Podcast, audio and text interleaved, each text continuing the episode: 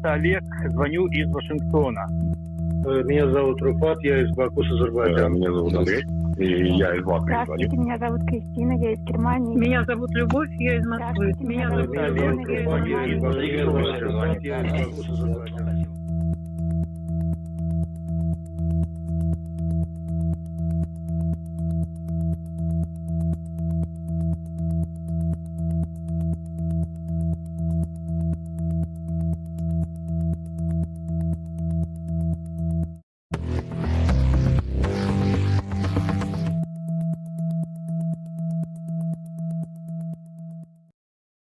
Здравствуйте, мы начинаем наш эфир. Меня зовут Вадим Родионов. И сегодня в течение ближайших часов мы вместе с экспертами, вместе с вами будем подводить итоги уходящей недели. Конечно, главная тема – это смерть, а на самом деле убийство Алексея Навального. Об этом мы сегодня а, продолжим наш э, тяжелый разговор. И вы также присоединяйтесь, оставляйте ваши комментарии в чате, звоните и дозванивайтесь. Телефон, WhatsApp, Viber, Telegram – все есть в описании к этому э, стриму, ну и появляется на ваших экранах соответствующая информация. Вы также можете э, писать и подписываться на нас в Телеграме, потому что там мы следим за происходящим, реагируем оперативно на процессы и узнать из Телеграма вы сможете все в реальном времени. 24 на 7 мы работаем последние дни. Навальный, что известно сейчас, это тема, которую мы вынесли в заголовок. На этом мы, конечно, сегодня сконцентрируемся. Абаз Галям Галямов у нас выйдет в эфир буквально через пять э, минут. Ну и также к нам сегодня должна присоединиться Фрида Курбангалеева. С ней мы тоже планируем поговорить. Пишите, э, комментируйте, участвуйте в эфире и делитесь своими, э, своими ощущениями, наверное, это самое уместное слово в данной конкретной э, ситуации. Алексей Навальный был убит в ФК номер 3, исправительная колония, которая находится в зоне вечной мерзлоты. Сегодня мы выставили отдельно на нашем канале интервью с Ольгой Романовой, главой фонда «Русь сидящая».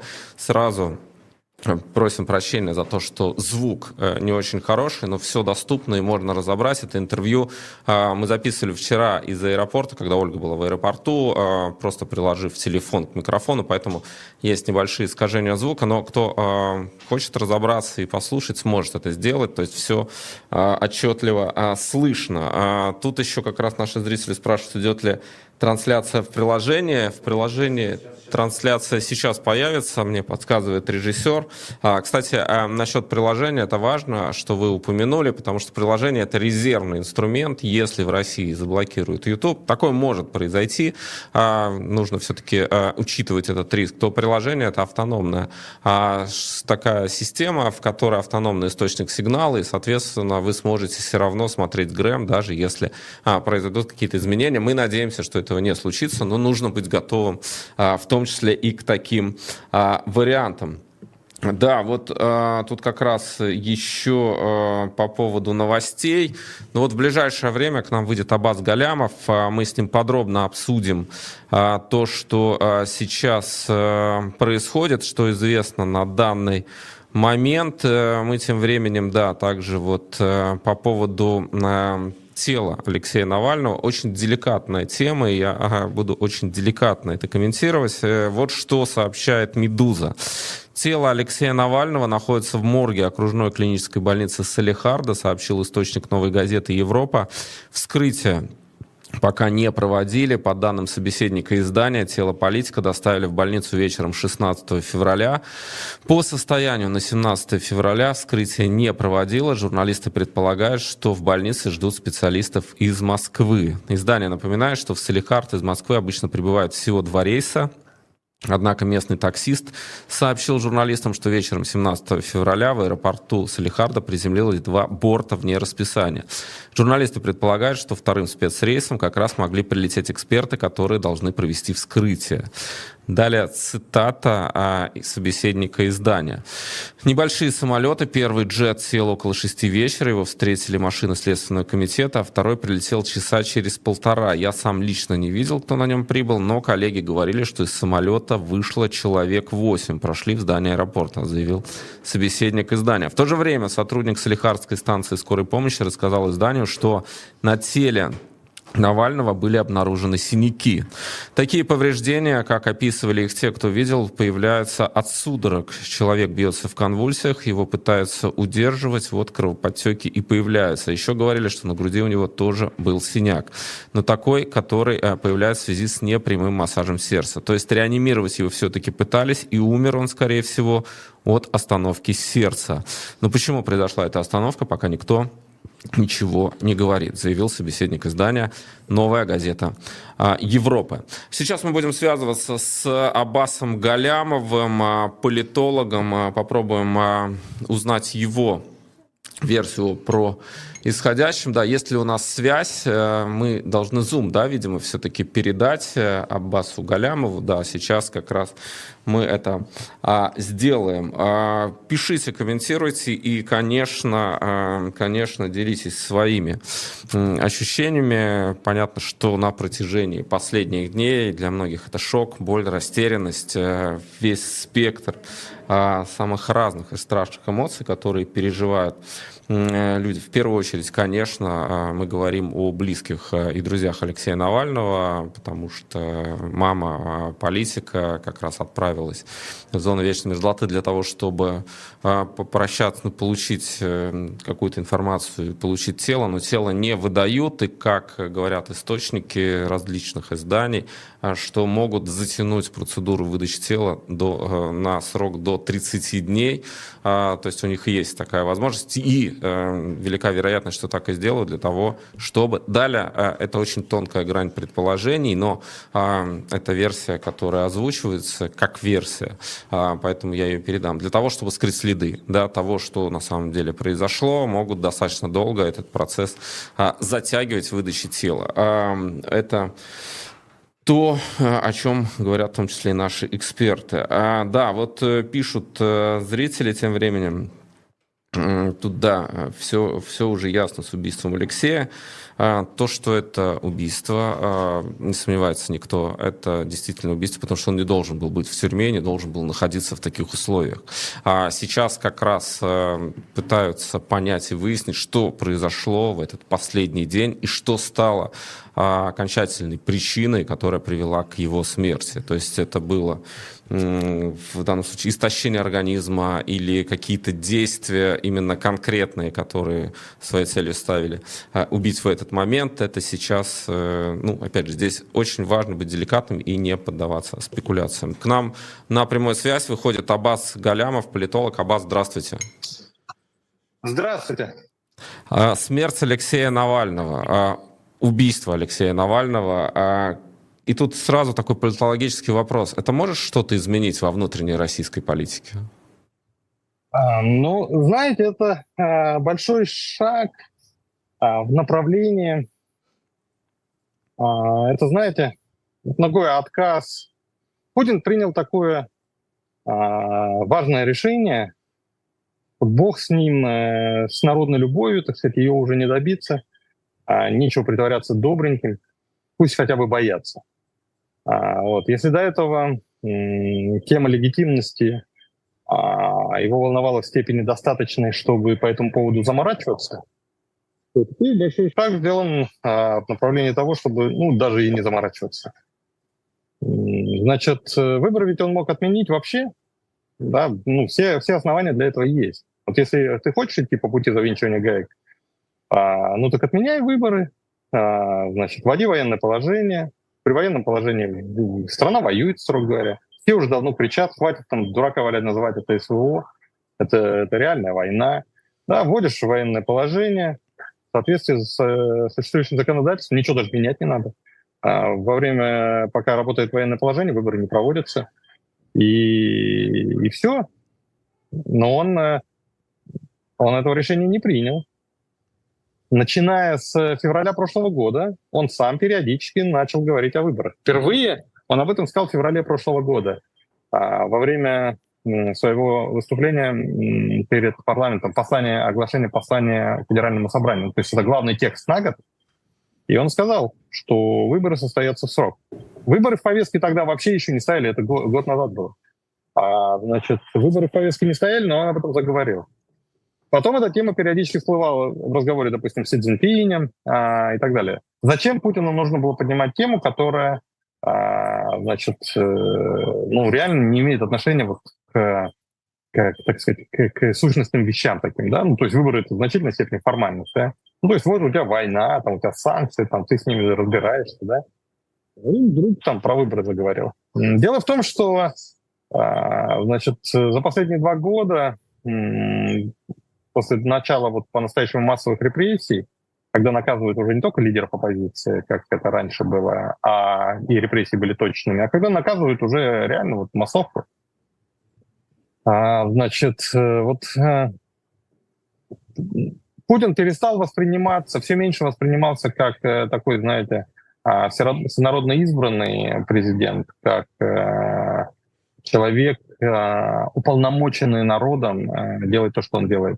И все больше воспринимался как э, такой кровавый диктатор, да, который держится исключительно благодаря штыкам. И, а он не хотел превращаться вот э, в такого, он хотел оставаться всенародно избранным. Да, поэтому он заморачивался по поводу этих э, выборов и всего такого.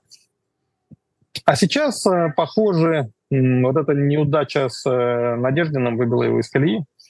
Ведь это на самом деле очень серьезная штука произошла. На протяжении двух лет э, протест, массовый протест против э, массовое недовольство войной, а его не существовало. Ну, то есть первые две недели после начала войны протест был массовый, потом его подавили, залетели гайки, там, изменили законодательство, стали сажать людей на большие сроки.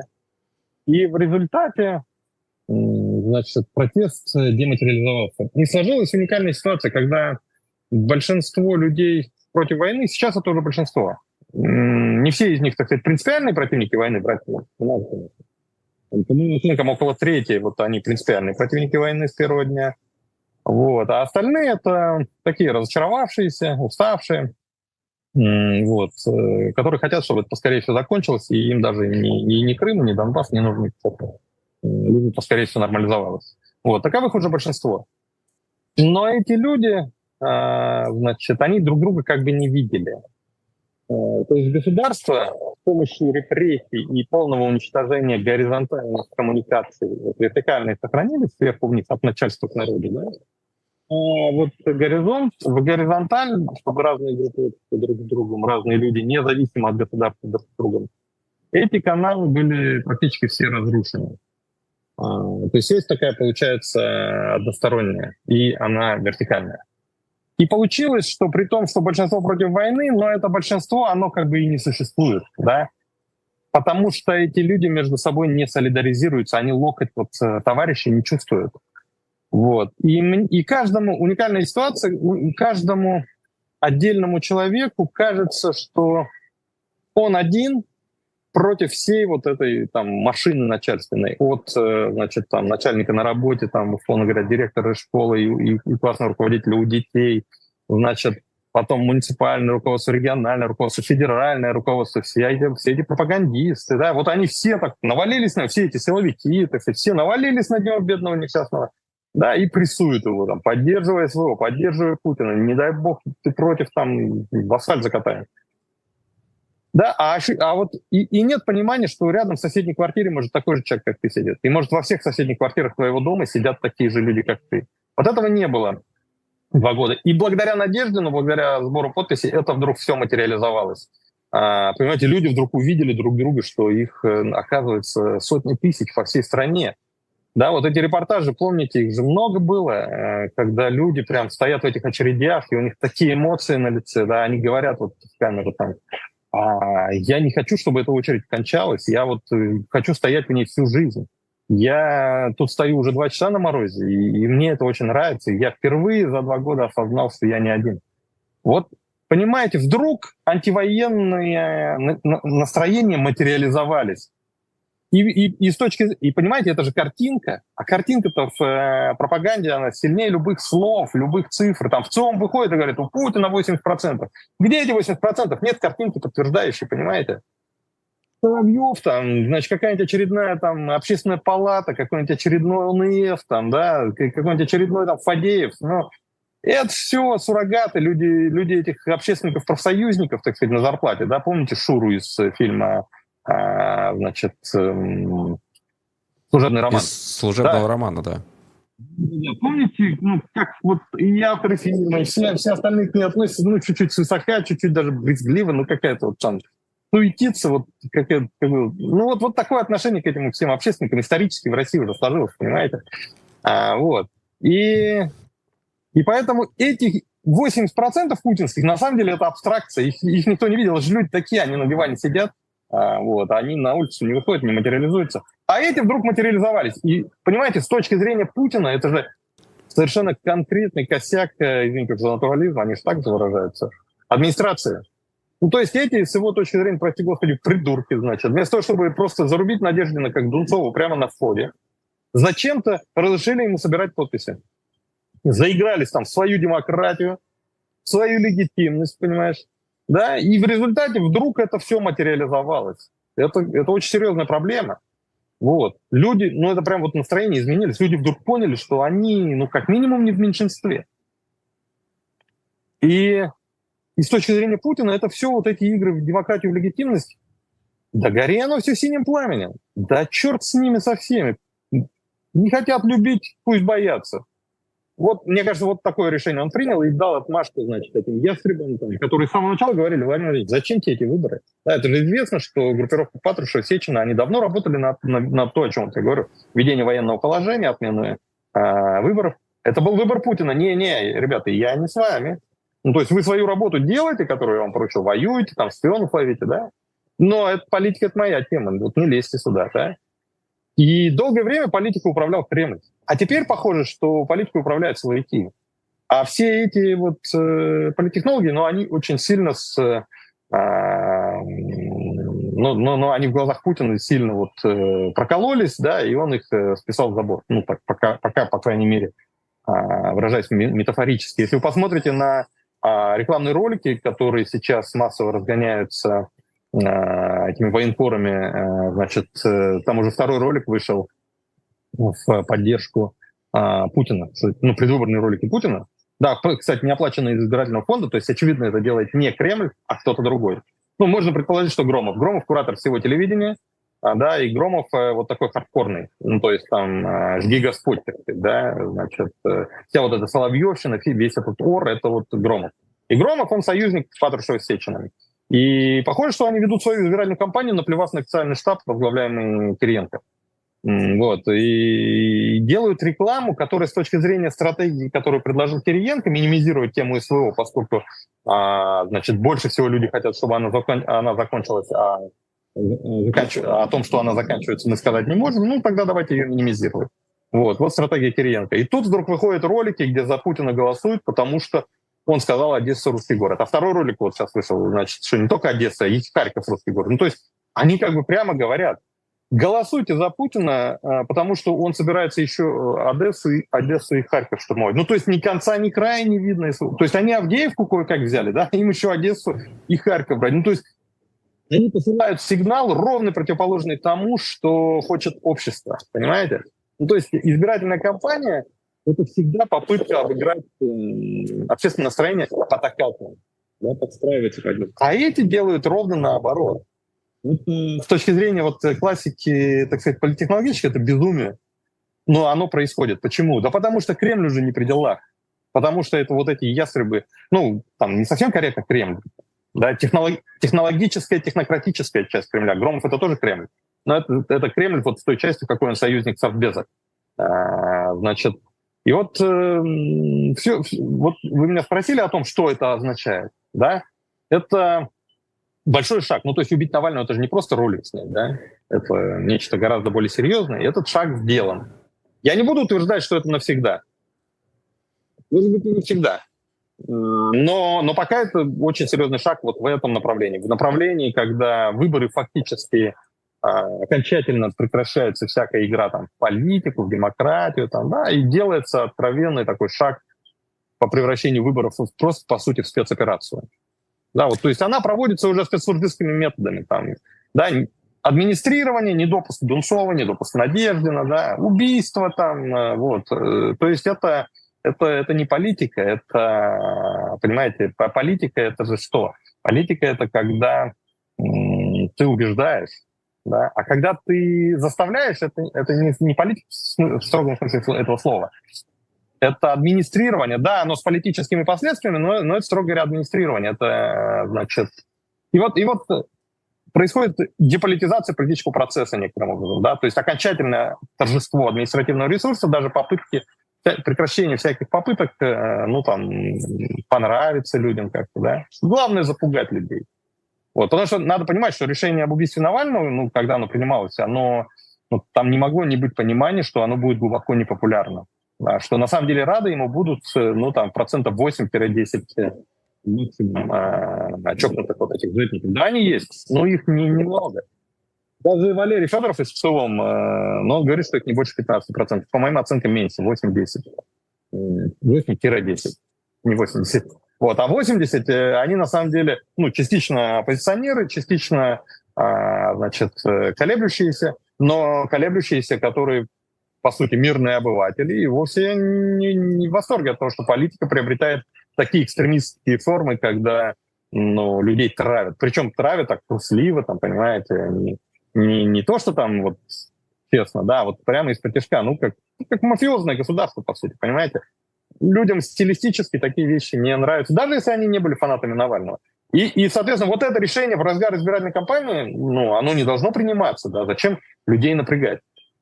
Ну, подождите маленько, убейте там после выборов, например. Но нет, убивают прямо сейчас в ходе выборов, а, именно потому что, а уже просто наплевали. Власть э, переходит в руки тех групп, которые, которые уже не пытаются даже заигрывать с общественным мнением, которые считают, что единственный достойный а, регулятор общественного мнения это, это вот э, резиновая палка ОМОНовца. Ну, все остальное там это лукавого.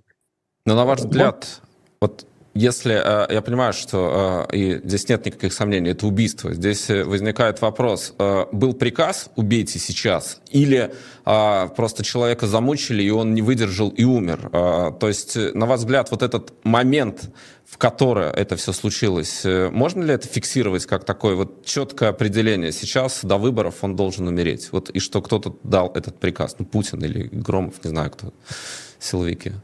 А, ну, как минимум, тот факт, что тело прячут, наводит нас на мысли, что версия о сознательном убийстве и том имеет право на жизнь. То есть вполне возможно, что труп просто следами пыток, например, да, и вот, и, или там какие-то яды, которые там нельзя, чтобы были выявлены в результате, значит, каких-то независимых там экспертиз. А, вот. Поэтому а, это, это может быть объяснением, э, почему они это, э, ну, вот устроили эту свистопляску с трупом. Есть, правда, второе объяснение, тоже нельзя исключать, что а, никакой конспирологии нет, а есть просто желание не допустить э, похорон до выборов. Просто сейчас они вот взяли месяц, да, по закону Следственного комитета есть месяц на то, чтобы разобраться с, на, на экспертизу и так далее. Труп можно месяц не отдавать э, а, родственникам. Об этом было объявлено 18 вот, э, значит, 18 марта срок истечет, а выборы 17 -го. Ну, то есть как раз, там, условно говоря, после 18 можно отдать и пусть хоронят, да. Просто есть понимание, что а, похороны могут превратиться в нечто подобное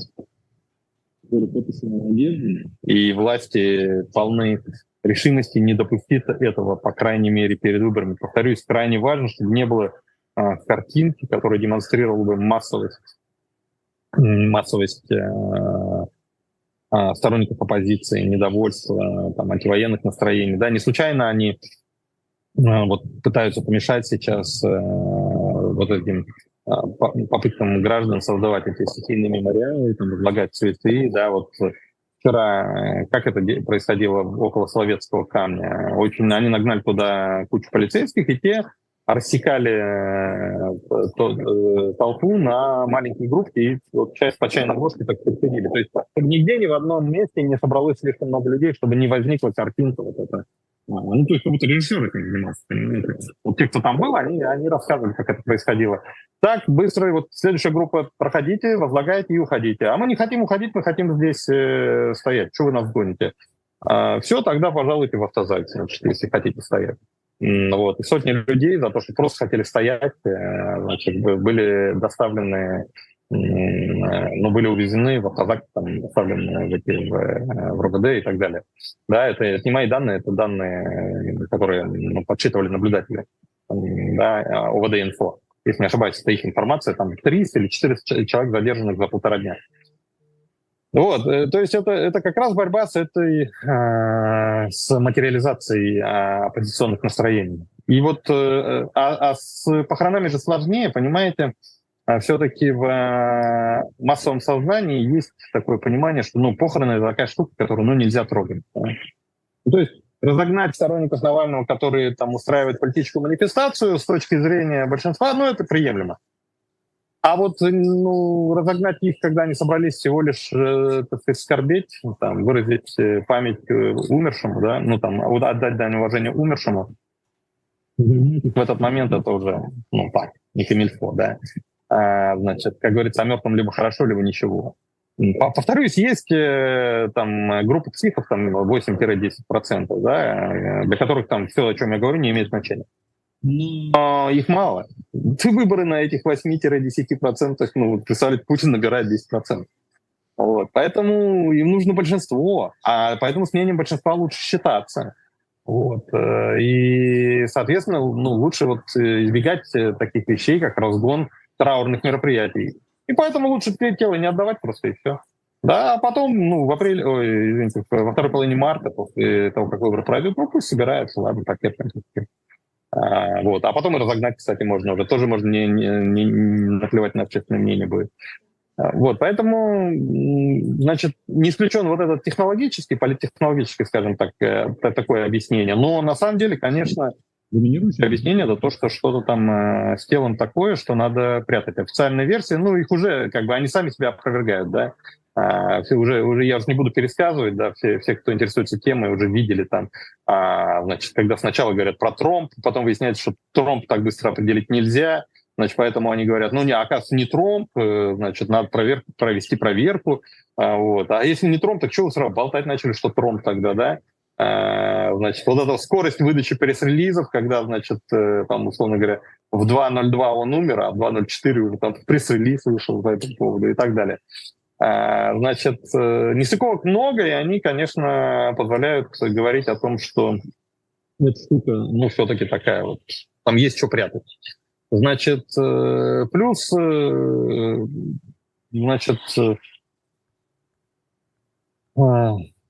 Плюс сам по себе, понимаете, вот, вот отказали Надеждину, то есть приняли такое э, очень непопулярное решение, говорю, да, это удар, повторюсь, э, ну, то есть Путин как бы сделал большой шаг в направлении группировки Патрушева, да, то есть это их э, тактика, их стратегия, да. И, и, и он сделал большой шаг в этом направлении. И поэтому он может быть... Э, ну, то есть нужно предположить, что сделав один шаг, он делает. Это логично. Да, и поэтому, поскольку эти люди, ну, Патрушев, все такие, ну, это известно, да, они, они просто исходят из, из простых принципов, там, нет человека, нет проблемы. Да, то есть они самый простой, кратчайшая расстояние прямая, самый простой, простой способ так сказать, решить проблему, он должен применяться. Там нет места ни морали, ни соображения, вот, а что скажут люди. Э, понимаете, вот там условные Ковальчуки, Кириенко, там Вайна, а, там Мишустин, да, Собянин, они сидят, они это учитывают, а что скажут люди. А люди типа Громова и Патрушева, они не скажут, они не заморачиваются. Патрушев говорит, а какая разница, что скажут люди? Если кто-то не то скажет, посадим. А Громов говорит, а люди скажут то, что им Соловьев по телевизору скажет. И все, поэтому поручим Соловьеву, он им объяснит, что говорить. И, и, соответственно, тоже можно делать что угодно, не надо там заморачиваться. Э, вот. Поэтому, вот повторюсь, с учетом вот этого всего контекста, как все складывается, да, есть все основания предполагать, что это, это, была такая осознанная штука прямо вот э, сейчас. То есть для Патрушева, Громова и Сечина — это вопрос власти. Да? Им, им крайне важно окончательно забороть всех этих технократов, сделать так, чтобы Путин на них махнул рукой и, и встал на их сторону, да, и, и развязал им руки. Тогда они хозяева страны. Тогда не Мишустин там, да, не, не все прочие, они уже как бы не при делах. Тогда Пат, Патрушев банкует. И решили воспользоваться вот этой неудачей Кириенко, который допустил ошибку с Надеждой и позволил, как я сказал, протестное настроение, протестным настроением материализоваться. И они спешат воспользоваться этим, да. И им не до выборов, так сказать, да. Они, они бегут и делают срочно, да. То есть они чтобы у Путина получилось, как говорится, коготок увяз, все птички пропасть. Ну вот раз начальник в одном случае там ими недоволен, ну так надо ковать железо, пока горячо, надо убеждать начальника делать следующий шаг, следующий шаг, следующий шаг, да, и пока там, и когда начальник начнет по сторонам оглядываться, а уже все, путь выбран, мы уже на полдороги, так сказать, не сворачивать же. Понимаете, и я думаю, там вот это. То есть для них это вообще борьба за их политическое будущее, борьба за а, власть. Понимаете, это конкретная борьба за деньги. Вот если в стране нету вот этой тотальности, на которой они настаивают, да, если там с одной стороны так, а с другой стороны так, вот начинаются вот эти полутона, а давайте, а что люди скажут, а давайте с общественным мнением еще поработаем, а поэтому давайте не будем проводить мобилизацию сейчас. А эти же сволочи, извините, повор... ну, с точки зрения Патрушева, сволочи, Кириенко, они же настояли, чтобы мобилизацию не провели. Полгода назад уже все готово было. Да, в августе-сентябре уже должна была начаться новая волна мобилизации. А эти убедили, что под выборы не надо значит, э, мобилизацию проводить. И мешают нам, так сказать, да? Ну, то есть ситуация вот этих полутонов, так сказать, а, когда это не СВО, а когда это не война тотальная, а всего лишь СВО, а, значит, ну, тогда власть силовиков, Совбеза в частности, она локальна. Она, конечно, очень важная, но она не тотальная, она не над всей страной. Да? Есть огромный кусок российской экономики, куда они, в принципе, не должны влезать. Ну, даже если влезают, то они там вторичные. Да? А, вот. а если война тотальная, если это война, так сказать, отечественная, враг у ворот, да, как они, что они пытаются навязать-то, да, а, значит, тогда их власть уже становится тотальной. Тогда, условно говоря, принимая решение о том, а, строить новый завод там где-нибудь в Сибири или не строить, там, и какой завод строить, и какую трубу туда прокладывать. Главные соображения это уже не экономические соображения, а соображения безопасности. Тогда правительство должно все свои решения согласовывать а, с Совбезом. И последнее слово будет совбезовское, да, потому что это э, все для фронта, все для победы. Понимаете? А если это СВО, локальная штука, ребята, вот правительство говорит, вот вам бюджет, воюйте, так сказать. А сюда-то не лезьте, что мы экономика рулим. Все эти проклятые технократы Набиулина, там, да, Мишустин. Для вот этих совбезовцев это злейшие враги, они хуже украинцев же, понимаете? Потому что они их не подпускают бюджетным потоком. Надо понимать, что в целом эти силовики — это самая коррумпированная каста вообще, самая коррумпированная корпорация в России. А им нужен, вот. извините, что перебиваю, нужен ли им Путин вообще? Вот э, Путин, который долгое время выступал в качестве такого а, очень странного, но все-таки арбитра, разруливая интересы разных группировок, а, он а, переходит, судя по всему, к силовикам, и он становится подвластен силовикам, потому что он тоже от них зависит. Что мешает им его убрать, э, ну, условному Патрушеву, убрать Путина и воцариться уже окончательно этой группе? Я думаю, Путин потому и до последнего не складывал все яйца в одну корзину. Почему он заигрывал с легитимностью? Потому что он хотел, чтобы не, не только на штыки его власть опиралась. Да? Потому что он прекрасно понимает, что если власть опирается только на штыки, она становится заложниками этих штыков. И Почему, собственно, это даже не только Путина касается. Вообще, почему вот эти диктаторы там э, постоянно, повсеместно, а, ну, за редчайшим исключением, не отменяют выборов, там, заморачивают. Тут, казалось бы, вообще, да, ну, у тебя силовики есть, там, отмени выборы, назначь пожизненным президентом, как иногда там в Африке случается, да, а, вот, и, и все. Зачем тебе это все вот, баловство там, да? А, кто-то дернулся там, ну, так э, на нары его, да, или, или к стенке. А вот, но нет, подавляющее большинство диктаторов заморачиваются с выборами, потому что они как раз не хотят, не хотят превращаться в заложников силовиков. Они понимают, что если твоя власть опирается только на штыки, ну ты становишься, а, значит, как э, римский император и после претарианской гвардии. В политологии есть такое понятие претарианство. Вот, это как раз когда реальные хозяева — это силовики, а номинальный руководитель государства номинальный диктатор, он всего лишь придаток к силовикам. То есть он как английская королева, так сказать, царствует, а не правит. И а, значит, Путин это понимает и до последнего, поэтому ему и выборы нужны были. Да? И поэтому ему нужны выборы не сфальсифицированные, а честные, ну, по, мак- по максимуму, да. То есть ему мало просто так нарисовать э, любой результат. Это, конечно, не проблема. Вот. Ему надо, чтобы максимальное число людей реально честно за него проголосовали, чтобы эти люди потом на протяжении следующих шести лет, когда им что-то не понравится, у них все равно в голове сидела мысль, блин, ну вообще-то я сам за него голосовал. Ну то есть как минимум он, он занимает свое место по праву.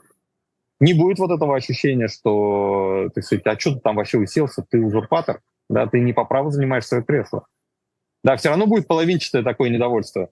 А, то есть человек будет недоволен, но оно недовольство все равно будет половинчатое. Да, мне не нравится твой курс, который ты проводишь. Но, строго говоря, твое право э, принимать политические решения я не оспариваю, потому что я сам за тебя голосовал. То есть это выбивает, э, значит, одну из двух ног из-под э, оппозиционеров, да, когда правитель легитимен.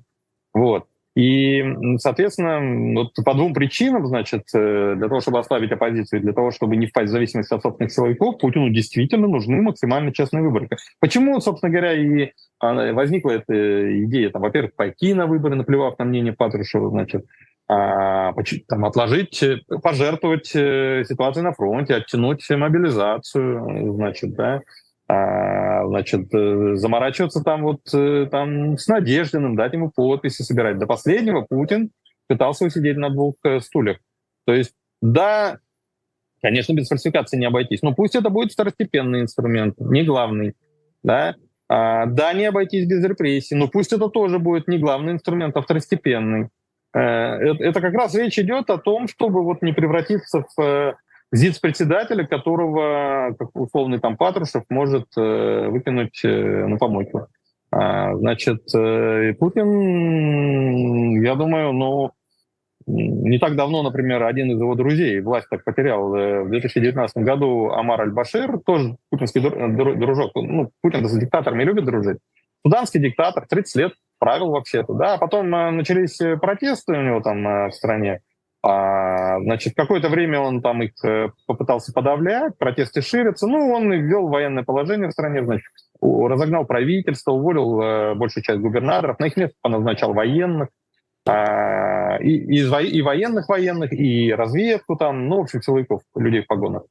Ну, они с оппозицией чуть-чуть там повоевали, повоевали, подрались, э, значит, а потом смотрят, ну, реально этот старый пень, это как чемодан без ручки. Вот, и что мы его тащим? Ну, то есть, на самом деле, там, э, оппозиция — это реальная сила.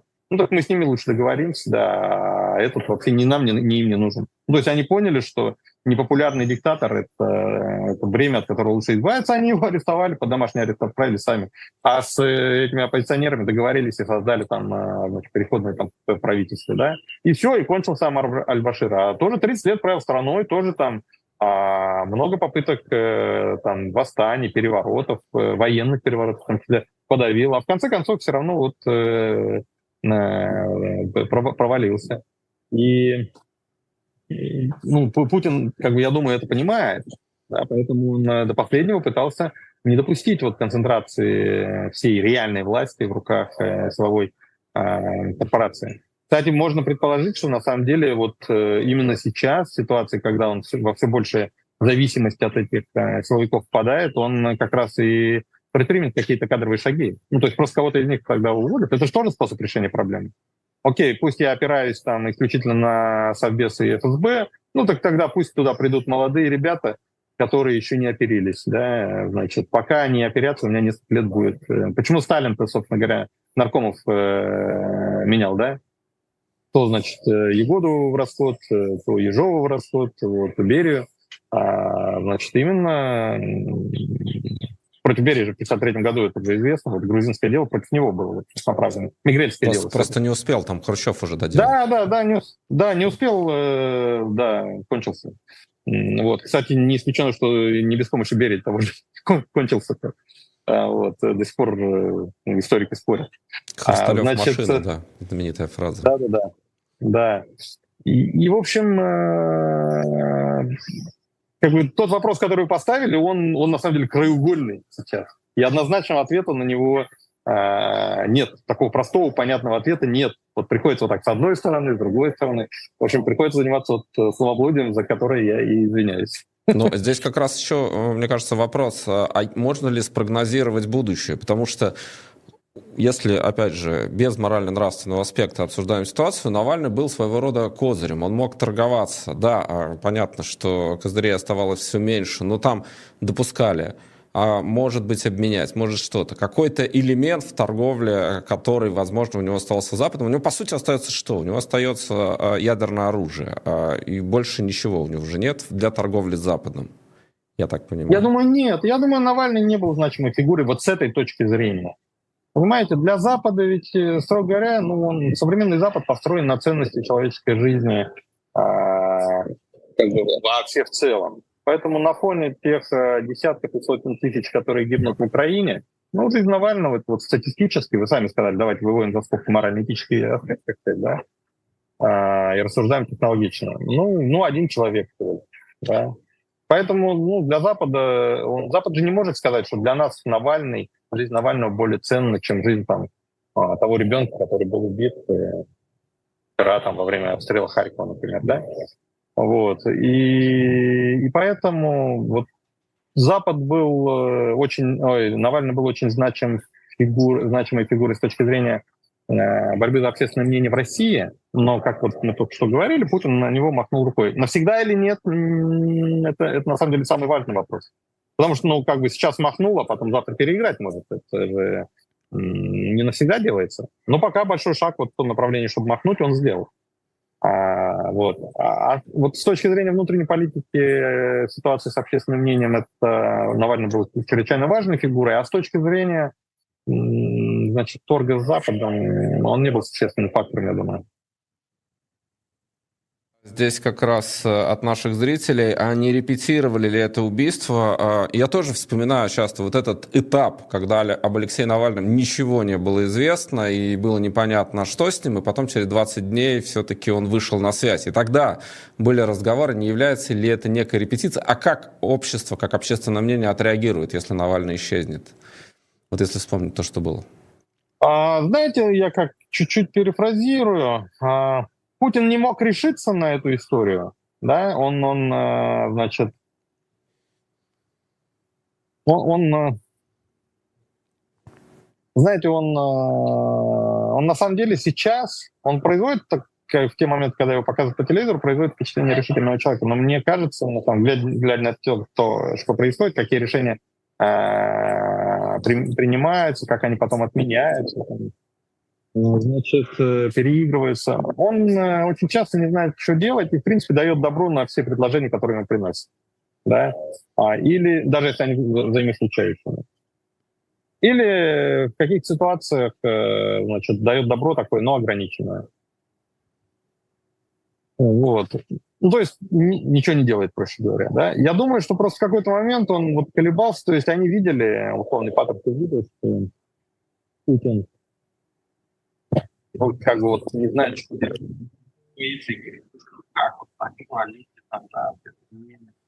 И Паттерсон говорит, Владимир, а давай сейчас там порепетируем, спрячем его. И ты увидишь, что ничего особенного не произойдет. А люди будут думать, что он умер, вот, и ничего страшного не случится. И Путин говорит, ну давай поэкспериментируем. То есть в любой момент можно его достать, предъявить, если что-то совсем не так пойдет. Да? То есть это не то, что прям реально репетировали, это скорее была попытка убедить Путина принять это решение. То есть вот, вот такая интерпретация, ну, имеет право на существование.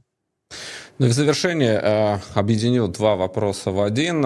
Первое, как могут развиваться события дальше, будет ли мобилизация, открытая, не скрытая, и что в этой ситуации может сделать э, российская оппозиция. Э, и мы понимаем, что это очень неоднородно, раздроблено э, и так далее, но тем не менее, появляется ли какой-то шанс у российской оппозиции себя в этой конкретной ситуации проявить?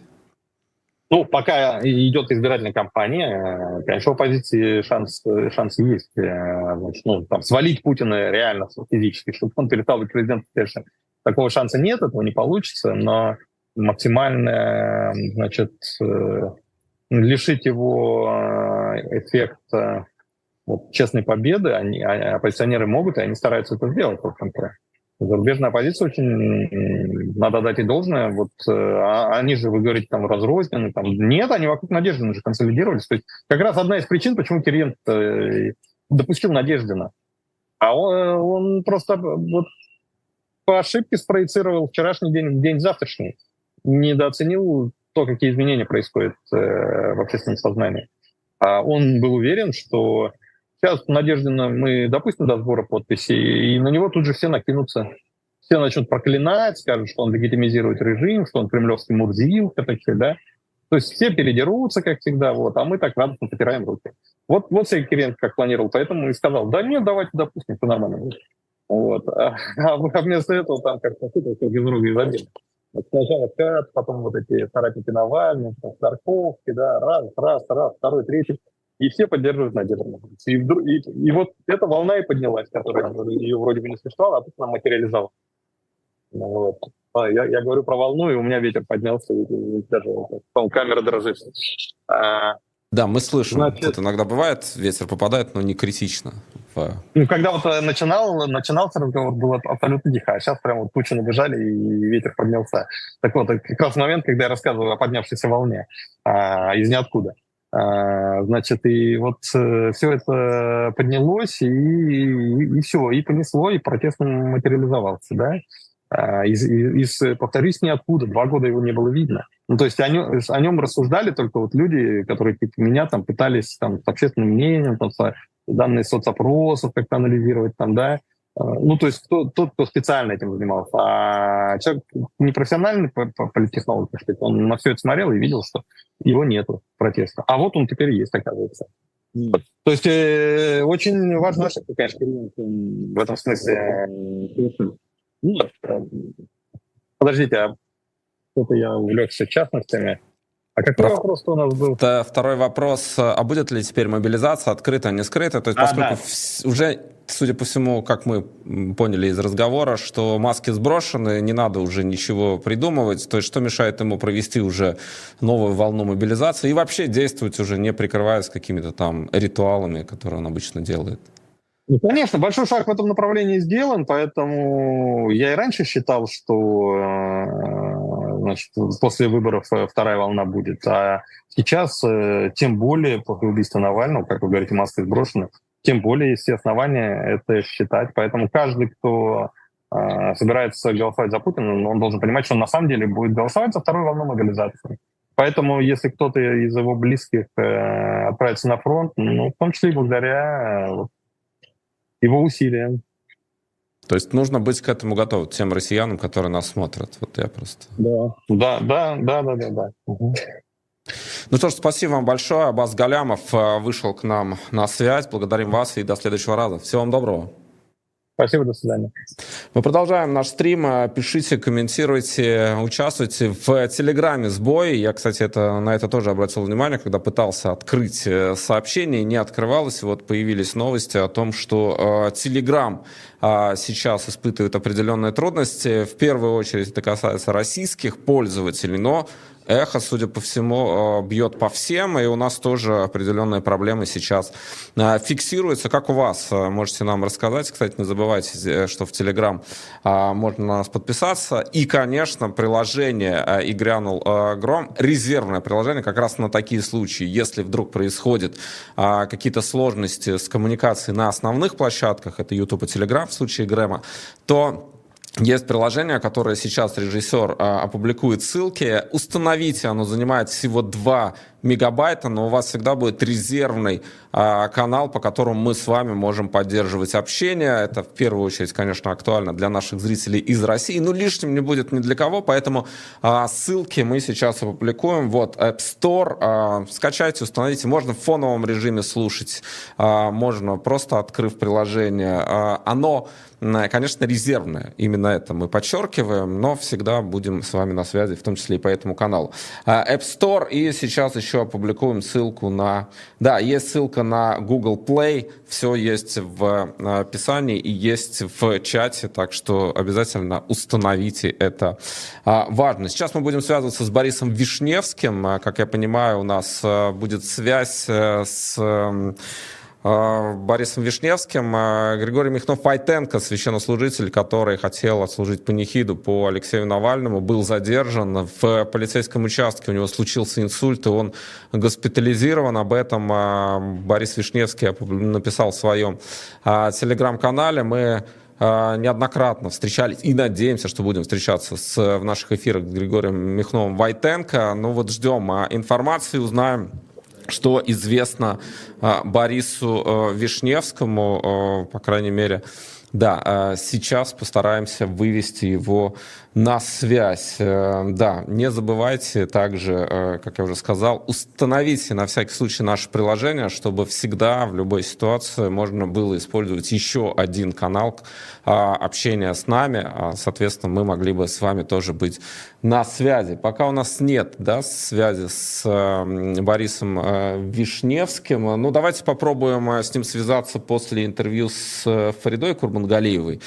Здесь Аня в студии, кстати, с Вильгельмом прямо здесь. Э, вот, и э, как раз Аня занимается продюсерской, а, продюсерской работой. Фрида Курбангалеева сейчас с нами выйдет на прямую связь. Правда, я попросил Фриду через 20 минут, но э, сейчас попробуем до нее дозвониться. Пишите, комментируйте, участвуйте в нашем сегодняшнем эфире. Да, все так стремительно меняется. И я сейчас тоже напишу.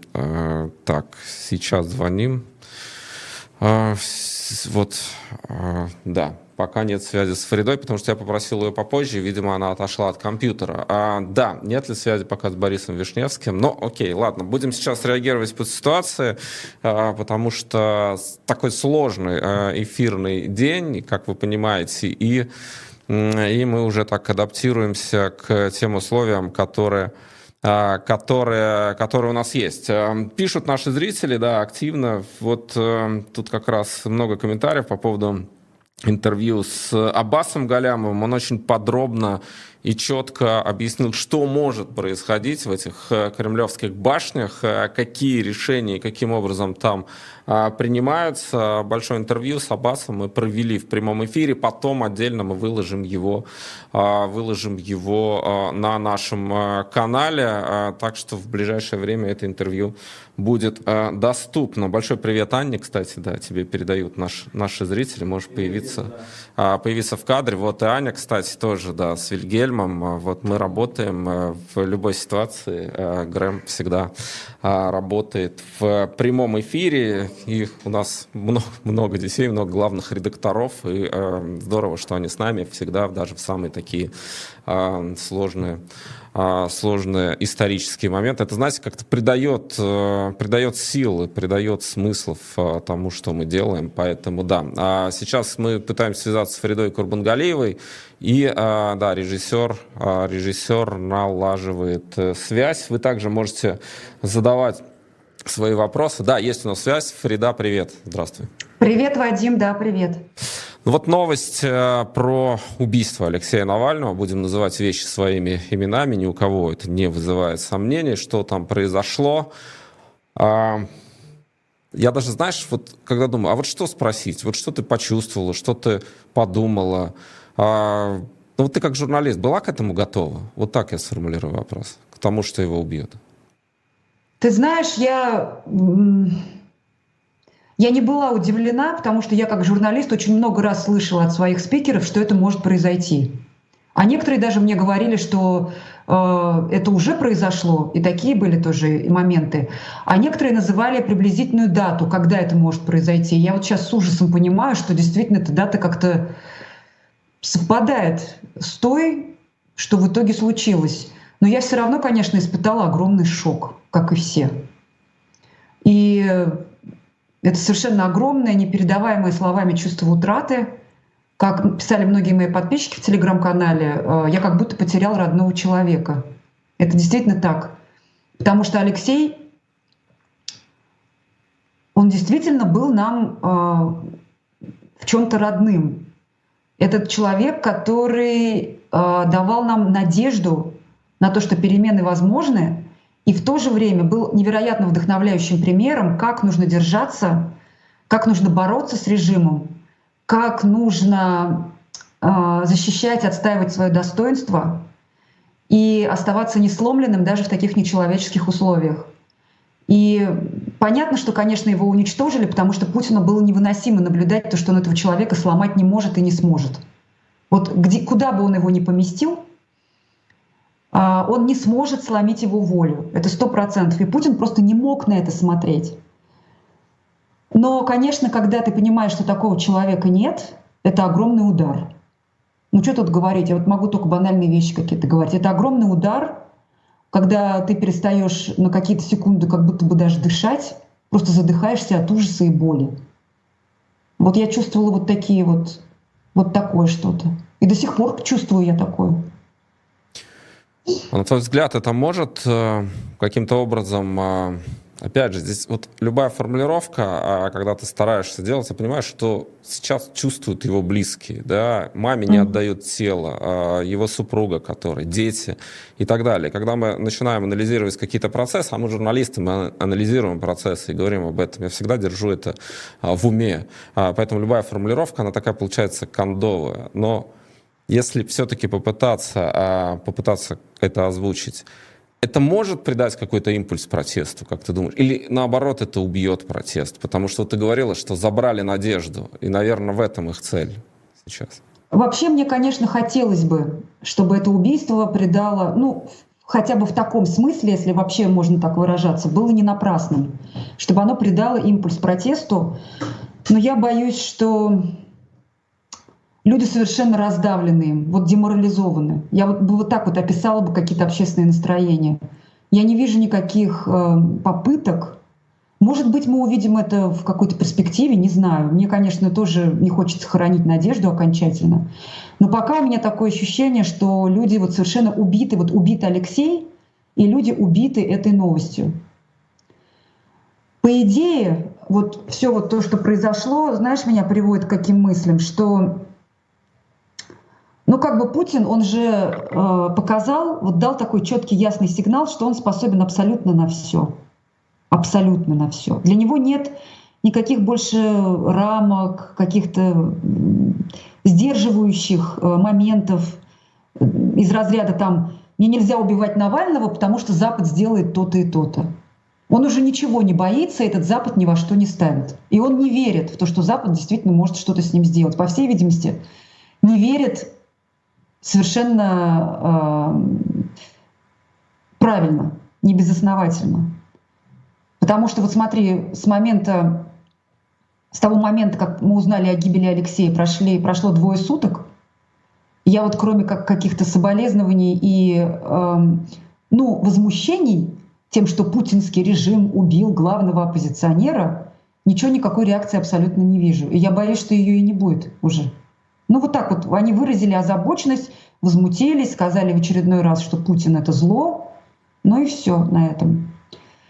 И здесь, конечно, нет другого пути, как какая-то борьба, и я боюсь, что уже, видимо, вооруженная внутри России. Как это будет происходить? Кто будет организатором этого э, движения, мне трудно сказать. Я пока не вижу таких фигур, может быть, я их просто не знаю. Я вижу только вот убитые эти, этой новостью раздавленные массы, которые плачут, плачут, скорбят по Алексею. Но что-то, видимо, будет, я думаю, что это какая-то радикализация будет, видимо, происходить вот в каком-то будущем. И все это закончится кровопролитием, какой-то вооруженной борьбой. Вот к этому все идет. Потому что уже понятно, что нет на этот режим никакого права абсолютно. Никакой, никакие санкции, никакие озабоченности, угрозы, ничего его не может остановить. Мы с Абасом Галямовым говорили, он высказал такую версию, что э, ошибка Кириенко, то, что он допустил э, Бориса Надеждина к сбору подписей, э, и вот демонстрация, сколько людей вышли и продемонстрировали таким образом свое несогласие, помогла силовикам внутри вот этой путинской э, всей э, внутри этого окружения, э, скажем так, переиграть вот этих услов. Э, они не либералы никакие, мы понимаем. Там есть технократы, есть силовики, и все там, mm-hmm. в общем, к одной категории относятся. И, наверное, для всех у них там скамейка, когда она наконец будет наполнена, она там уже подготовлена и подогрета. Я имею в виду трибунал. Но тем не менее, а вот силовики поняли, что все, технократы ошиблись, Путину показали, смотри, ему это не понравилось, он дал санкцию на уже все, делайте, что хотите, мне эта э, легитимизация там, какая-никакая не нужна. Ты согласна с тем, что это месть за то, что люди вышли э, за Надеждина, и вот они решили таким образом наказать еще и тех, кто это сделал? Что вот вы не согласны? Честно говоря, нет. Ну как-то, не знаю, не монтируются у меня эти теории при всем моем уважении к Аббасу.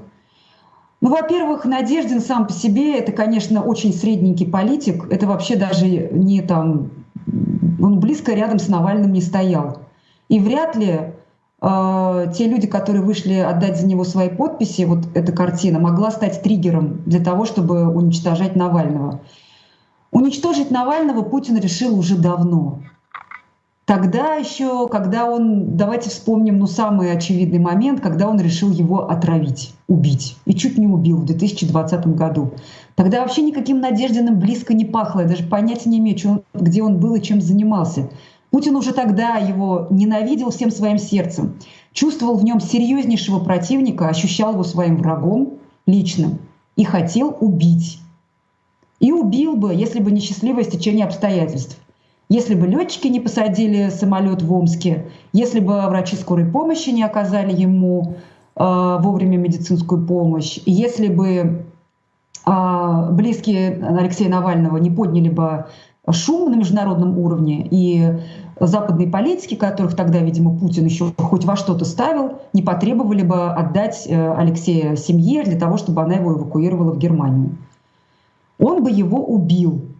И когда Навальный вернулся в Россию, то Путин сто процентов уже знал, что он его убьет. Это вопрос времени. Здесь просто была небольшая надежда на то, что путинский режим рухнет раньше, чем Путин сможет осуществить свою вот эту затею. Но то, что она у него всегда сидела в голове, это сто процентов. Это сто процентов. Он даже опосредованно признавался в этом в интервью Киру Симонсу.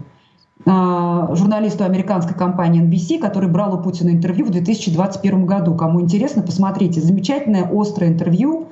Это совсем не то говно, которое сделал Такер Карлсон. Это интервью, насыщенное большим количеством неудобных для Путина вопросов. И в том числе Симонс у него спрашивал, вы можете гарантировать, что Навальный выйдет из тюрьмы живым и здоровым? И Путин не ответил на этот вопрос. Он там нес какую-то пургу, говорил про то, что это не я решаю, это решают совершенно другие органы. Отказывался называть, естественно, Навального по имени. И э, Симонс э, даже сказал, его зовут Алексей Навальный. И Путин ответил, да мне все равно, как его зовут. Уже тогда было видно, что он не собирается Алексея выпускать.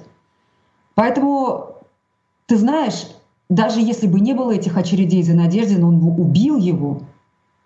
Он убил бы его, и он убил его. Здесь можно было, еще раз повторюсь, рассчитывать только на то, что Путин сам сдохнет раньше, но, к сожалению, он не сдох до сих пор. Кто сегодня, на твой взгляд, может... Таких нет. Ст... Нету? Вот Ройзман, Яшин. Ну, Ройзман Я не к тому, что тут это не пьедестал, на котором кто-то обязательно должен стоять и там заменить Алексея Навального. Нет, не об этом речь. Смотри, Кто может стать этим символом? Ройзман просто, смотри, он действительно очень харизматичная личность, причем его любит глубинный народ, в чем-то они похожи с Навальными, они умеют разговаривать с людьми, ну вообще он классный. Но он мне сам говорил, что вот мне в интервью еще в 22 году, когда он был на свободе, он мне признавался, что он страшно устал от общественной деятельности, что у него очень сильное выгорание. Я вот не знаю просто, ну, может быть, он потом как-то переживет это в себе, вот это переборет этот момент. Но, в принципе, Э, политик, который, особенно в такое сложное время, хочет вести за собой массы, он, конечно, немножко в другом состоянии должен находиться, чем Евгений, при всем моем огромном уважении. Вот. Что касается, я не знаю, я вот не вижу фигуры равной как бы ему. Э, Карамурза, Яшин сидят, и мне за них очень страшно. Мне за них сейчас очень страшно, потому что ты понимаешь, что теперь мы понимаем, что и с ними могут сделать все, что угодно абсолютно. Я представляю, как Путин ненавидит Карамурзу вообще. Вот мы с Ксенией Лариной вчера говорили в нашем еженедельном субботнем стриме на эту тему, кто бы мог как бы вот упасть, э, э, поднять упавшее знамя. И мы с ней сошлись на мнении, что, возможно, это могла бы быть Юлия Навального, если она найдет в себе силы и желание. Так же, как это в свое время сделала Светлана Тихановская, когда ее мужа Сергея Тихановского Лукашенко закрыл, а ее выдавил из страны. И она стала таким символом э, белорусской оппозиции, и возглавила белорусское правительство в изгнании. И к ней действительно прислушиваются, она встречается с мировыми лидерами, у нее проходят встречи очень высокого уровня. Всем понятно, что это такая транзитная фигура, и что э, Тихановская, она как бы такой негласный президент Беларуси постольку поскольку. То есть при других обстоятельствах там она бы им не была.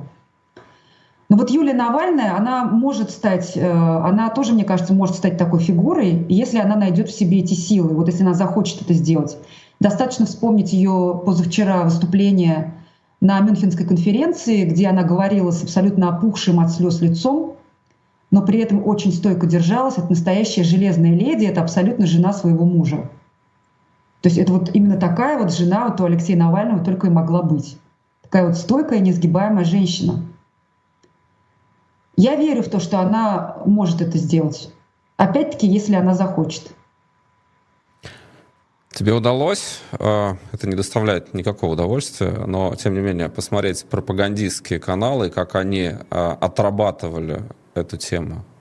Я видела только фрагменты, специально я не смотрела. Я видела, как в эфире какого-то ток-шоу какой-то спикер вдруг заикнулся на эту тему. Ему тут это же быстро как-то так закрыли рот. То есть они упомянули об этом в проброс. Но Первый канал, он выступил с, как бы с официальным заявлением, они снарядили моего бывшего друга Максима Шарафудинова, ведущего, зачитать эту новость. И почерневший ликом Максим, абсолютно такой... В таких случаях обычно режиссер должен был сказать ему в ухо, лицо собери.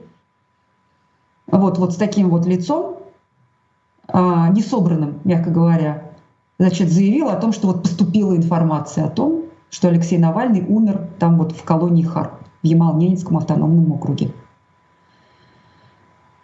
Ну, вот то, что я видела, жалкое, отвратительное зрелище, что я могу сказать. Ну и все вот эти, естественно, вбросы, которые делали многочисленные Красовские, Симонян, про то, что Путину это невыгодно, да кто такой Навальный, да Навальный это уже никакой опасности для него не представлял, это политический труп.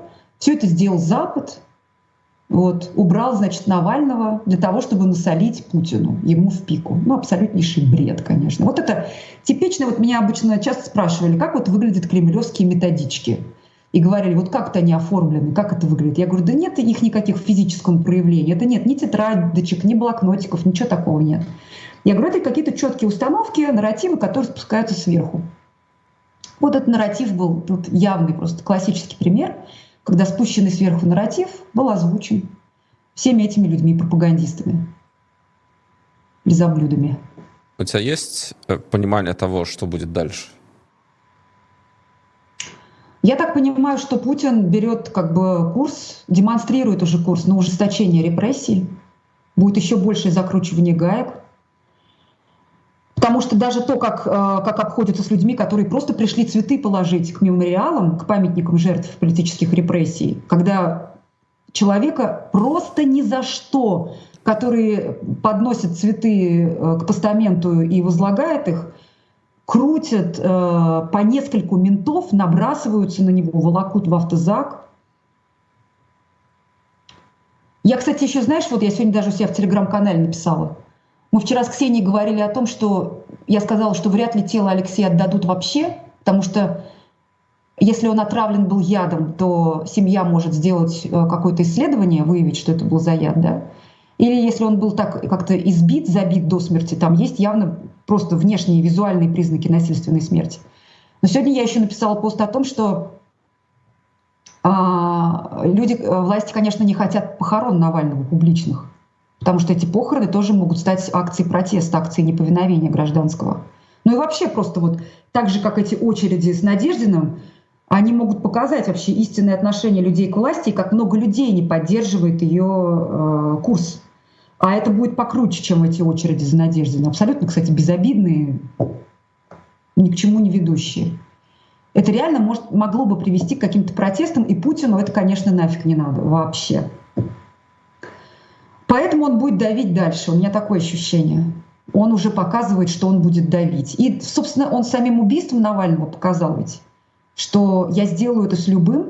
Вообще нет никаких просто преград, никаких берегов. Я сделаю это с любым, кто посмеет перейти мне дорогу. Я даже вот с такой крупной фигурой, известной на весь мир, это сделал, которого знал реально весь мир, который жал руку, и ему жали руку э, политики самого высокого уровня. А уж что говорить о вас, о мелких сошках. Вы сядете, даже никто не узнает о том, что вы сидите. Но здесь просто остается надежда, я не знаю, мы все надеемся на какого-то черного лебедя. Здесь еще остается надежда на то, что, как в любом тоталитарном режиме, рано или поздно он начнет пожирать сам себя, людей системы. Вот эти пауки в банке начнут жрать друг друга, пока не победит какой-то сильный паук. К тому времени, может быть, и Путин уже ослабнет. И что будет, когда придет вот этот другой паук, там вопрос остается открытым. Может быть, у нас действительно будет некая оттепель лет на пять. Надеяться на то, что на поражение российской армии в Украине настолько, чтобы оно привело к падению режима, наверное, только потеря Крыма могла бы действительно очень серьезно пошатнуть позиции Путина. Так, чтобы вот можно было сказать, что да, его рейтинг рухнул, и элиты теперь относятся к нему пренебрежительно, и, скорее всего, они его действительно сейчас свергнут. Но этого не произойдет в ближайшие, не побоюсь этого слова, годы, и надеяться на это не стоит. А все остальное Путин переживет. Все остальные потери Путин переживет. Тем более, что на, на фронте, на самом деле, для него все не так уж и плохо. Даже российская армия, она хоть там понемножку и ценой огромных невероятных потерь, но все равно по чуть-чуть, по чуть-чуть э, продвигается вперед. Вот, поэтому надежда на какие-то вот, либо это какой-то внутренний, внутренние какие-то перемены э, в самих элитах, либо, опять-таки, я говорю, Вадим, это какое-то что-то уже вооруженное. Давайте не будем вот уже играть в это вот, э, в прекраснодушие какое-то, что мы пойдем вот с шариками воздушными на Кремль, и режим рухнет от ужаса. Там не шарики уже будут. Ну что ж, будем следить за развитием событий. Спасибо тебе, что вышла в эфир сегодня. Фрида Курбангалеева, телеграм-канал «Пражский град». Подписывайтесь обязательно. Там Фрида. еще у меня есть YouTube-канал. У меня есть YouTube-канал, ему месяц. Подписывайтесь на мой, на мой YouTube-канал. Да, YouTube канал, конечно, обязательно это сделайте. Э, так что, да, подпишитесь. И спасибо Фариде. Будем на связи. Спасибо, Вадим. Пока. Пока. Мы продолжаем. Сейчас э, свяжемся с э, политиком Борисом Вишневским. Он также выйдет к нам на прямую связь. Попробуем сейчас это сделать буквально на 10 минут. Э, вы также можете э, поддержать канал Грянул Грэм. PayPal и Patreon есть в описании. Мы не ставим никаких планок на эти эфиры, но если у вас есть возможность и желание, ссылки на PayPal и Patreon есть в описании, значок доллара внизу под чатом. Это важно для работы канала. Присоединяйтесь. Борис Вишневский в ближайшие секунды выйдет к нам на прямую связь. Э, вы также, опять же, как я уже сказал, можете задать свои вопросы по WhatsApp, Viber, Telegram и а, телефону равно э, присоединяйтесь. Был сбой сегодня в Телеграме, но сейчас э, площадка функционирует, работает. Э, об этом мы вас тоже информируем, в том числе в Телеграме. А, Борис Вишневский у нас на связи. Здравствуйте. Здравствуйте. Григорий Михнов-Войтенко, который был задержан и из полицейского участка попал в больницу с инсультом. Что известно, какое состояние? Я знаю, что вы на связи находитесь. Ну, конечно, на связи. Вчера утром э, Григорий Михайлов Войтенко был задержан прямо на выходе из э, дома. Э, его увезли в отдел полиции. Сперва сказали, что по так называемому сообщению о преступлении, это у нас такая стандартная форма, когда какие-нибудь провластные активисты, чтобы сорвать какое-либо мероприятие, пишут донос, и по этому доносу полиция почему-то браво хватает людей, везет в отдел – как правило, держит несколько часов и отпускает, просто чтобы сорвать э, запланированно. Мы полагали, что в данном случае никаких претензий к нему быть не может, поскольку он ни в чем не участвовал. и что его отпустят через несколько часов. Вот все эти три часа практически его группа поддержки, в том числе я, находились в отделе полиции, там была его жена Наташа Сивокина, были и Дмитрий Кузнецов, и Дмитрий Гусев, Юрий Рыбаков приходил, Андрей Чернов, Наталья Веденская, многие другие. Э, и э, полиция вела себя весьма благожелательно, спокойно мы дали передать ему передачу, еще помню, спросили, что же вы ему еды не передаете, мы сказали, что он от еды отказывается, не хочет, хочет только воду. И тут вдруг э, на исходе вот уже трех часов выясняется, что его все-таки не отпускают, что составляют на него протокол по административной статье, по которой можно в качестве наказания получить э, административный арест. Это значит, что полиции могут держать 48 часов. И говорят, что будут его держать до суда. Тут приехал тут же адвокат, потому что до этого Григорий говорил, что ситуация простая, меня, скорее всего, отпустят, адвокат пока не требуется. Он потребовался. Когда адвокат приехал, мы уехали, поскольку дальше уже была чисто юридическая работа. Мы передали все, что нужно для более-менее длительного пребывания в отделе полиции, потому что были основания, что будут держать просто до понедельника и только потом уже отправлять в суд. И тут где-то через э, часа два после того, как я уехал, мне написал адвокат, что Григорий неважно себя почувствовал, что у него, очевидно, поднялось давление, и он вызвал скорую. Надо сказать, что полиция не препятствовала совершенно вызову скорой, это тоже явление положительное, иногда они препятствуют. Но тут все было нормально, приехала скорая, померили давление, давление высокое, и врач сказал, что надо в больницу. Дальше довольно долго ждали конвой, потому что у нас такая нехорошая традиция есть, что когда врачи говорят, что кого-то из задержанных надо отвезти в больницу, вместо того, чтобы просто отдать его скорой и успокоиться, они посылают вместе с ним полицейских, что если ему откажут в больнице в госпитализации, чтобы человека привести обратно в отдел, чтобы, не дай бог, он не оказался после этого на свободе. Ну, в конце концов, конвой приехал, Григория Александровича увезли в больницу, и уже где-то около полуночи только удалось с ним связаться – он спокойно сказал, что он сейчас поедет в реанимацию, что у него инсульт, что, конечно, его оставляют, госпитализируют. И вот единственная информация, которую с тех пор мы имели, это сегодня утром нам сообщили из больницы, что, в общем, все более-менее нормально, что он под э, постоянным контролем, чтобы не волновались, но просили настоятельно это вот я тоже обращаюсь к тем, кто, кто смотрит ваш канал и кто в Петербурге, чтобы его самого не беспокоить, не беспокоить врачей. Э, больница на связи с его женой Наташей Сивохиной. Любые новости мы, конечно, сообщим, будем всячески информировать. Но вообще история эта совершенно дикая, потому что вот э, если только вдуматься э, по большинству православной стране, как нам все время говорят, где православная вера – это святое. И все время ссылаются на православные традиции и ценности и требуют им следовать и их соблюдать.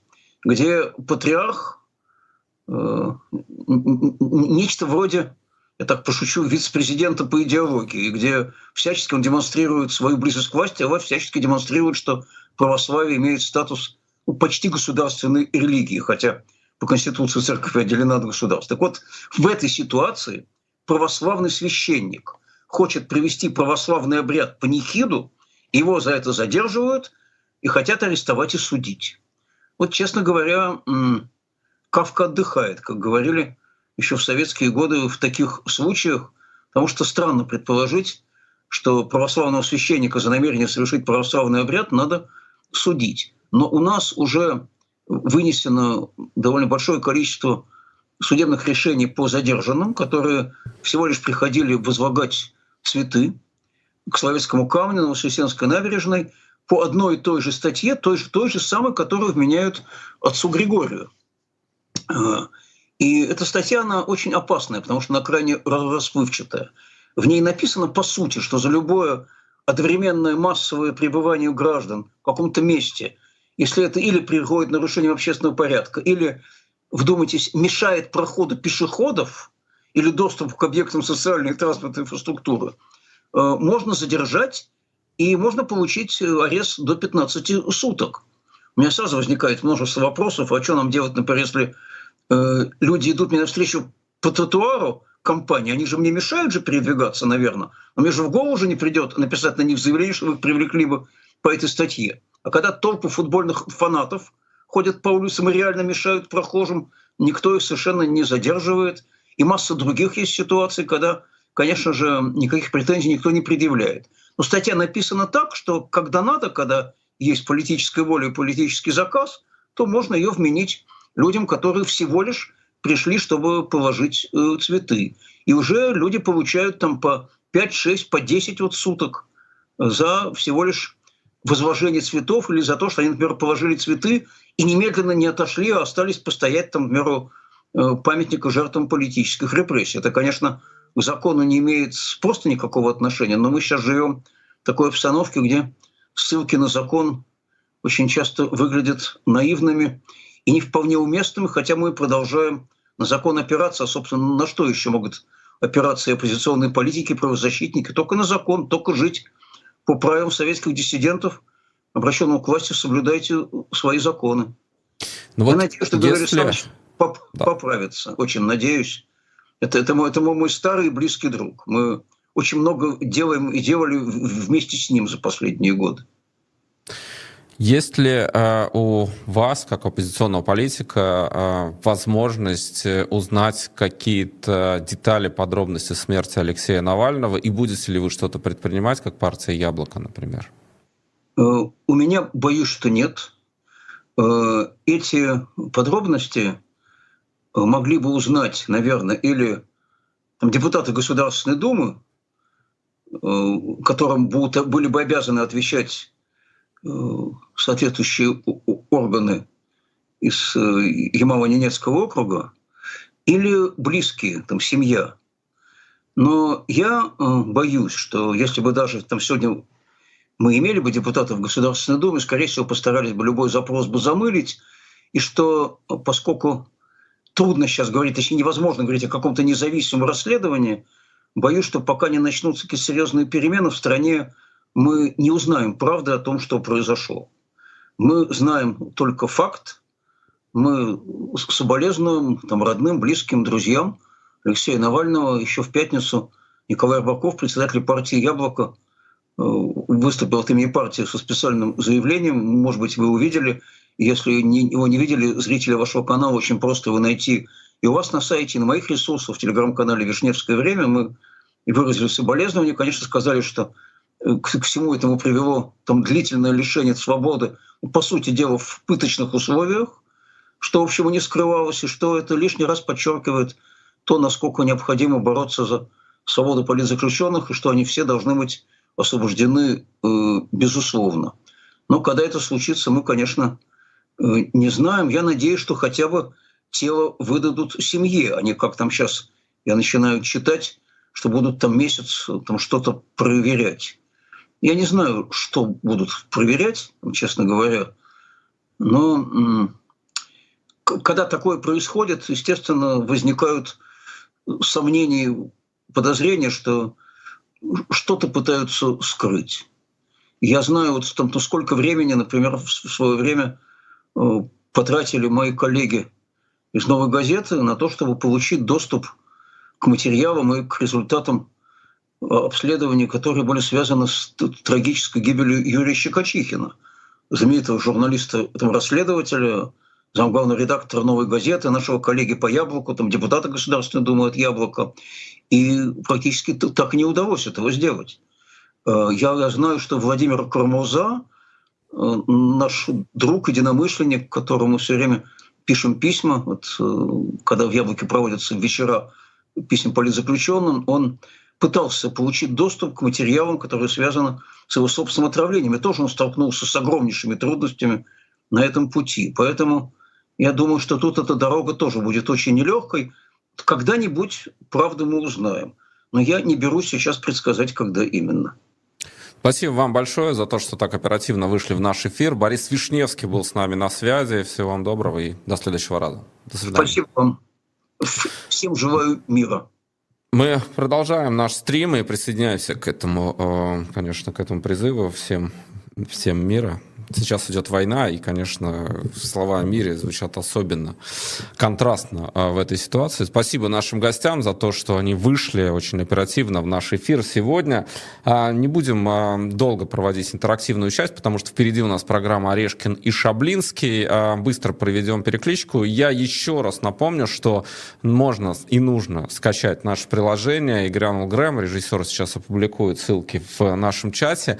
Это резервные системы, которые позволяют оставаться с нами на связи, если с основными платформами возникнут какие-то сложности, сбои, блокировки и так далее. Есть еще а, приложение, занимает 2 мегабайта, пусть будет на вашем телефоне, Google Play, App Store, и тогда Грэм всегда будет а, с вами. Ссылки уже появились в чате, и App Store, и а, Google Play а, Market. Поэтому а, скачайте, установите, пусть, пусть оно будет. А, да, Екатеринбург, Красноярск, Москва, Владивосток, Дортмунд, Москва, Ахен а, с нами также сегодня, Перм, Детройт, Санкт-Петербург, Рига, Баку, Орел, так, ждем Орешкина и Шаблинского, Санкт-Петербург, Санкт-Петербург, Тбилиси, Пенза, а, Пермский край, Тегусигальпа, Нижний Новгород, Ужгород, Иркутск, Москва, Железногорск, Курской области, Санкт-Петербург. Спасибо, Вадим и Анне, за эфир. Эстония, а, Борисов, Беларусь, э, Новосибирский академгородок, Петрозаводск, Оренбург, Хабаровск, э, Новосибирск, Уфа, Нижний Новгород, Винница, Владимир, Киев, Стокгольм, Тенерифе, Кемерово, Санкт э, колыбель, просыпаемся. Москва, Москва, София, а, всем привет. Ванкувер, Запорожье, Ярославль, Калерия, а, Карелия, простите. А, так, вот еще Череповец, Новочереповец, Киев, Хельсинки, Германия, Валенсия, Пермь, Ижевск, Ярославль, Самара, Псков, Воронеж, Саратов, Стокгольм, Тампора, Финляндия, Юг Украины, Химки, Киев, Бишкек, Царское село, Краснодар, Солигорск, Санкт-Петербург, Москва, Норвегия, Осло, с вами Грэм, а, Словения, Киргизстан, Дзержинский, Москва, Дзержинск, Витебск, Сумы, Харьков и так далее. Мы встретимся с вами буквально через э, полчаса, может, чуть позже, в программе «Орешкин и Шаблинский». Еще раз э, подписывайтесь на Грэм. Если кто-то захочет поддержать наш канал донатом, делать это можно в PayPal и в Патреоне. Ссылки есть в описании к этому видео. Будем благодарны. Это помогает каналу работать. Спасибо вам и до очень скорой встречи. До свидания.